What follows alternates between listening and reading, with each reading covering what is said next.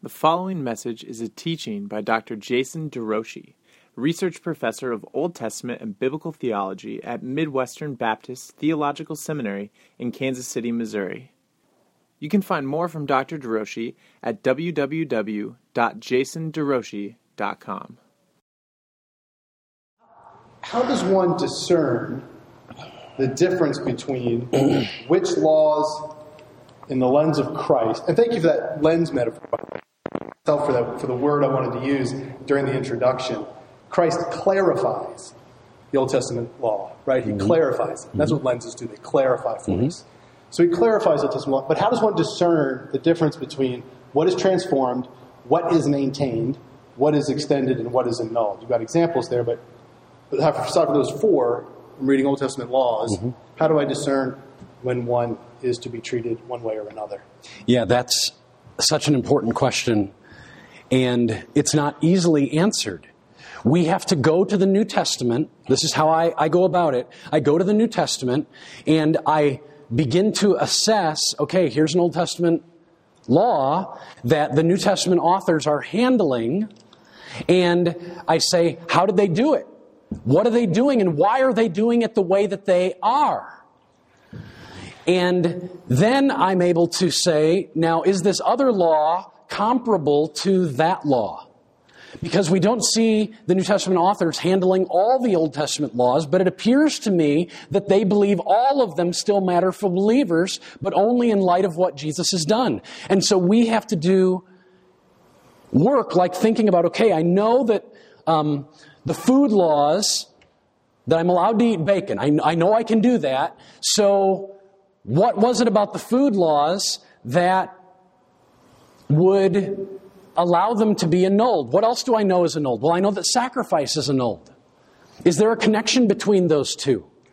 What about um, the instructions about the temple building process or the priestly garments? Are they in some way all related to Israel's pageantry, their symbolic world, and how it pointed to a greater reality? Remember in Exodus 24 when God came down um, to Moses on Mount Sinai, he showed him a vision and he said, Build on earth after the pattern that I show you. So there's a pattern in the heavenlies of a great temple. What's on earth? And that suggests that even Moses understood that if the shadow were to give rise to substance, that the shadow would become obsolescent that, that the associated with temple worship was itself a picture of a greater reality that was happening in heaven. And the book of Hebrews meditates on that and identifies, even using that language, without hands in the heavenlies. That's where Jesus went, not to anything on earth. And so we begin to build connections and assess law by law and, and consider is this one that is transformed or is it maintained? Is it annulled or is it extended? Thank you. Dr. DeRouchie, um, let's do a few case studies. Okay. We can understand this with specific laws. Okay. So Deuteronomy 22.5 says, A woman shall not wear a man's garment, nor shall a man put on a woman's cloak, for whoever does these things is an abomination to the Lord your God. How do we understand that through the lens of Christ? Okay, Deuteronomy 22 5, we've got a law against cross dressing. What's at stake, though, in this law in Deuteronomy 22 appears to be gender identification. What's at stake is we don't want confusion people as to whether you're a guy or whether you're a gal. And when we say, why would Moses have been concerned about this? It probably has something to do with Genesis chapter 2. That foundational to all of reality are gender distinctions. Genesis 1 tells us guy and gal equal in their ability to image God, equal in their ability to relate with God, equally called to fill the earth, multiply and subdue it. But even right there, the way that they will fill and multiply, they'll have a different role. And Genesis 2 then goes out of its way to how Adam was created first and he becomes a head and then he's given a helper. But he bears primary responsibility. This seems to stand behind Genesis 22 5. So then, okay, I'm getting a sense for what the law meant in its original context. Now I say, what does Jesus do? And when I look at the person of Jesus and how he relates to men and to women, I see him strongly affirming women, going out of his way to bless women, and yet ever recognizing that they're women and not men. And when it comes to the rest of the New Testament, I see strong affirmation of gender distinction, a deep conviction that gender identity should align with sexual makeup. And so when I'm coming to the New Testament, I'm seeing, what I'm seeing is affirmation of the principle that stands behind the Old Testament in the realm of maintenance rather than transformation or annulling or extending. The, the way that the Old Testament talks about gender identity and distinction is similar to the way the New Testament talks about gender identity and distinction. And so all of a sudden it seems to me that, in fact, of all statements in the entire Bible with respect to transgenderism, becomes a very profitable, useful, and legitimate text for Christians to use in our counseling, in shaping the parenting mindset of, of how we're to raise up boys to be strong boys and girls to be godly girls. So, so that's the type of framework I would be, I think about what did it mean back then? And then, what do I know about the person and work of Jesus in relation to the things associated with that law? And then how do we see the new the rest of the New Testament building upon the teachings of Jesus? And that gives me a, a better understanding of where in the lens of Christ that Mosaic law would fit so that I can appropriate it rightly in the law of Christ. So then how do we understand that we're looking at just a law in the Old Testament, whether we should transform, maintain, extend it, or null it through the law of Christ? Are there other other tools we can use to know which one fits into which category? Uh, with respect to, I mean, that, that relates to Brother Nick's state or first question. We can begin to group certain laws together, but I, I don't find it we just have to be careful there. But there certainly are certain laws that are more ceremonial or um, symbolic. And Jesus seems to be handling a certain way. There's, um, and so I, I, could I could group those together. Uh, other laws, though, I am be uh, you know you're, you're just having to take law by law and associate it with how is the new testament authors how are they applying such things? I don't have a, a sound principle for every single law. Every single one devotions i'm pausing and okay what do i know that jesus has done? Yes how that law me as a believer this Yep. Deuteronomy 22, 22. If a man is found lying with the wife of another man, both of them shall die, the man who lay with the woman and the woman. So you shall purge the evil from Israel. Yeah. So, purge the evil from their midst. That statement right there occurs seven times in Deuteronomy, and Paul quotes it in 1 Corinthians 5 at the end of the church discipline text. So, whoa, he's taking a capital punishment text from the Old Testament. He's not throwing it out. He's actually applying it into the church discipline context. But he's not calling the church to knock off the man who is sleeping with his mother in law. So he's appropriating it, but something about the coming of Christ has, has transformed that law so that it's, it's not being maintained in the same way. It's not being annulled. Paul's saying Moses said it, and we need to apply it. Purge the evil from your midst.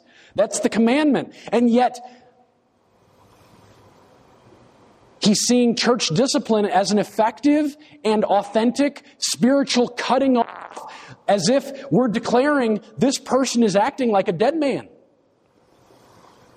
He's not alive in Christ. He's acting as if he's dead, and I'm going to use that Old Testament law as the pointer to the more ultimate death, and that's what we're associating with him with. He is under the wrath of God. And yet, in the coming of Christ, all of a sudden there is cast him out to Satan in order that his soul might be saved. That's the ultimate goal, and that's made possible only in and through Jesus. Not only that, we would have to account for the fact that I don't want to step on too many toes, but I would discourage putting an American flag from uh, off uh, on the stage at a Christian at a Christian uh, gathering. Christians can be patriotic, but the church is not associated with any nation. It used to be. That's one thing that Jesus has done.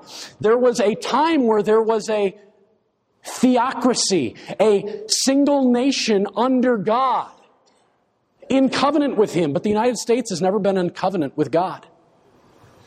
It was a distinct time in history. Jesus has come, and now Jesus is, he, he has be, represented the nation, but not only did he come to save the nation, he came to save those outside of that nation. And there is one new man. He's broken down the barrier. And a law that applied to a certain people wherein the, if, if we could call it the gathered community, covenant community was also the state. In Christ, the state and the covenant community are now separated.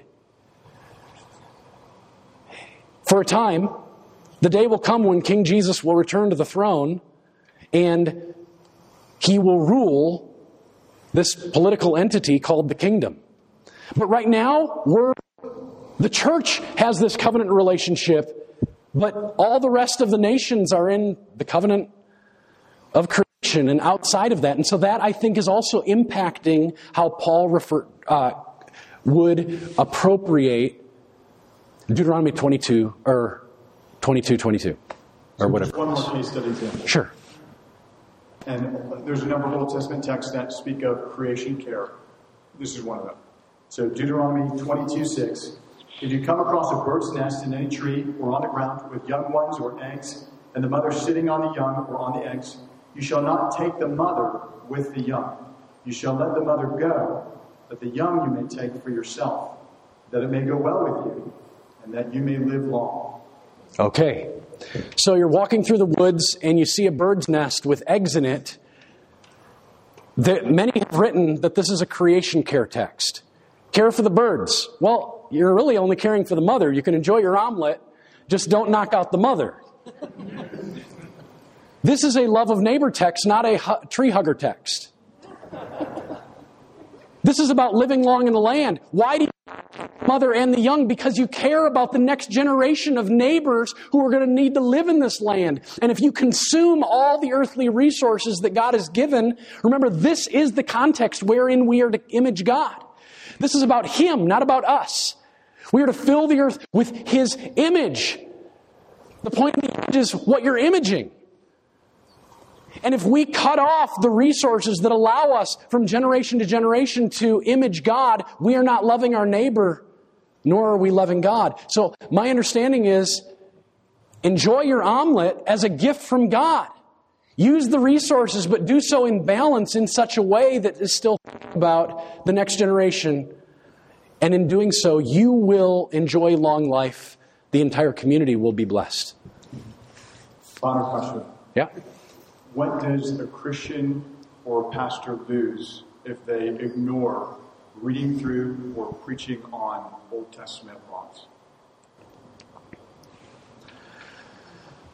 I'll answer that first in the scary way. In Ephesians chapter 20, Paul is talking to the Ephesian elders, and he said, I did not hesitate to proclaim to you the whole counsel of God. And therefore, because I did not hesitate, I will not be guilty of your blood. It's a very scary thing to say, I'm going to preach some of the Bible and not all of the Bible. All of God's purposes, some of which included the Old Covenant law. And Paul says, this sacred writing is able to make you wise for salvation through faith in Christ. That this scripture is given by God teach and rebuke and correct and train, that our counseling ministry and our preaching ministry is supposed to benefit from the initial three fourths of the Bible. But never are we to do, do our reading, our reappropriating apart from Jesus. So, we uh, could potentially cause the death of certain people or ourselves if we fail to use Moses' law like Jesus called us to do it. And we fail to have an opportunity to magnify the person that Jesus is for us in embodying our righteousness. That would be the second thing. We miss the opportunity to magnify and celebrate, to see and to savor Jesus increasingly in our own personal devotion time if we just, oh, this is Leviticus. Let's move on. The narrative starts up in, in Numbers again. It's just jump over. Um, I'm going to just really quickly build on um, something that was said. Yes, this book, it's a chapter on Leviticus, on Deuteronomy, and you can find some there.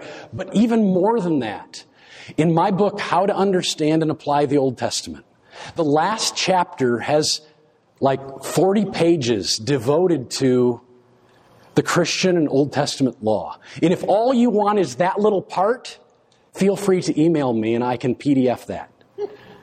But in it, it has an overview of the kinds of things I talked about tonight. And it has four case studies that unpack the scripture with respect to a, an example of maintaining, transforming, annulling, and extending. And you can see me how I'm using the text, how I'm wrestling in order to just model the type of thinking that I'm trying to encourage us to use. Thank you for listening to this message from Dr. Jason DeRouchie research professor of Old Testament and Biblical Theology at Midwestern Baptist Theological Seminary in Kansas City, Missouri. Feel free to make copies of this message to give to others, but please do not charge for these copies or alter their content in any way without written permission from Dr. Jason DeRouchie. For more information about Midwestern Baptist Theological Seminary, we invite you to visit www.mbts.edu. For more writings, sermons, and lectures from Dr. DeRouchie, please visit www.jasonderouchie.com. Proclaiming the kingdom and treasuring a God who reigns, saves, and satisfies through covenant for his glory in Christ.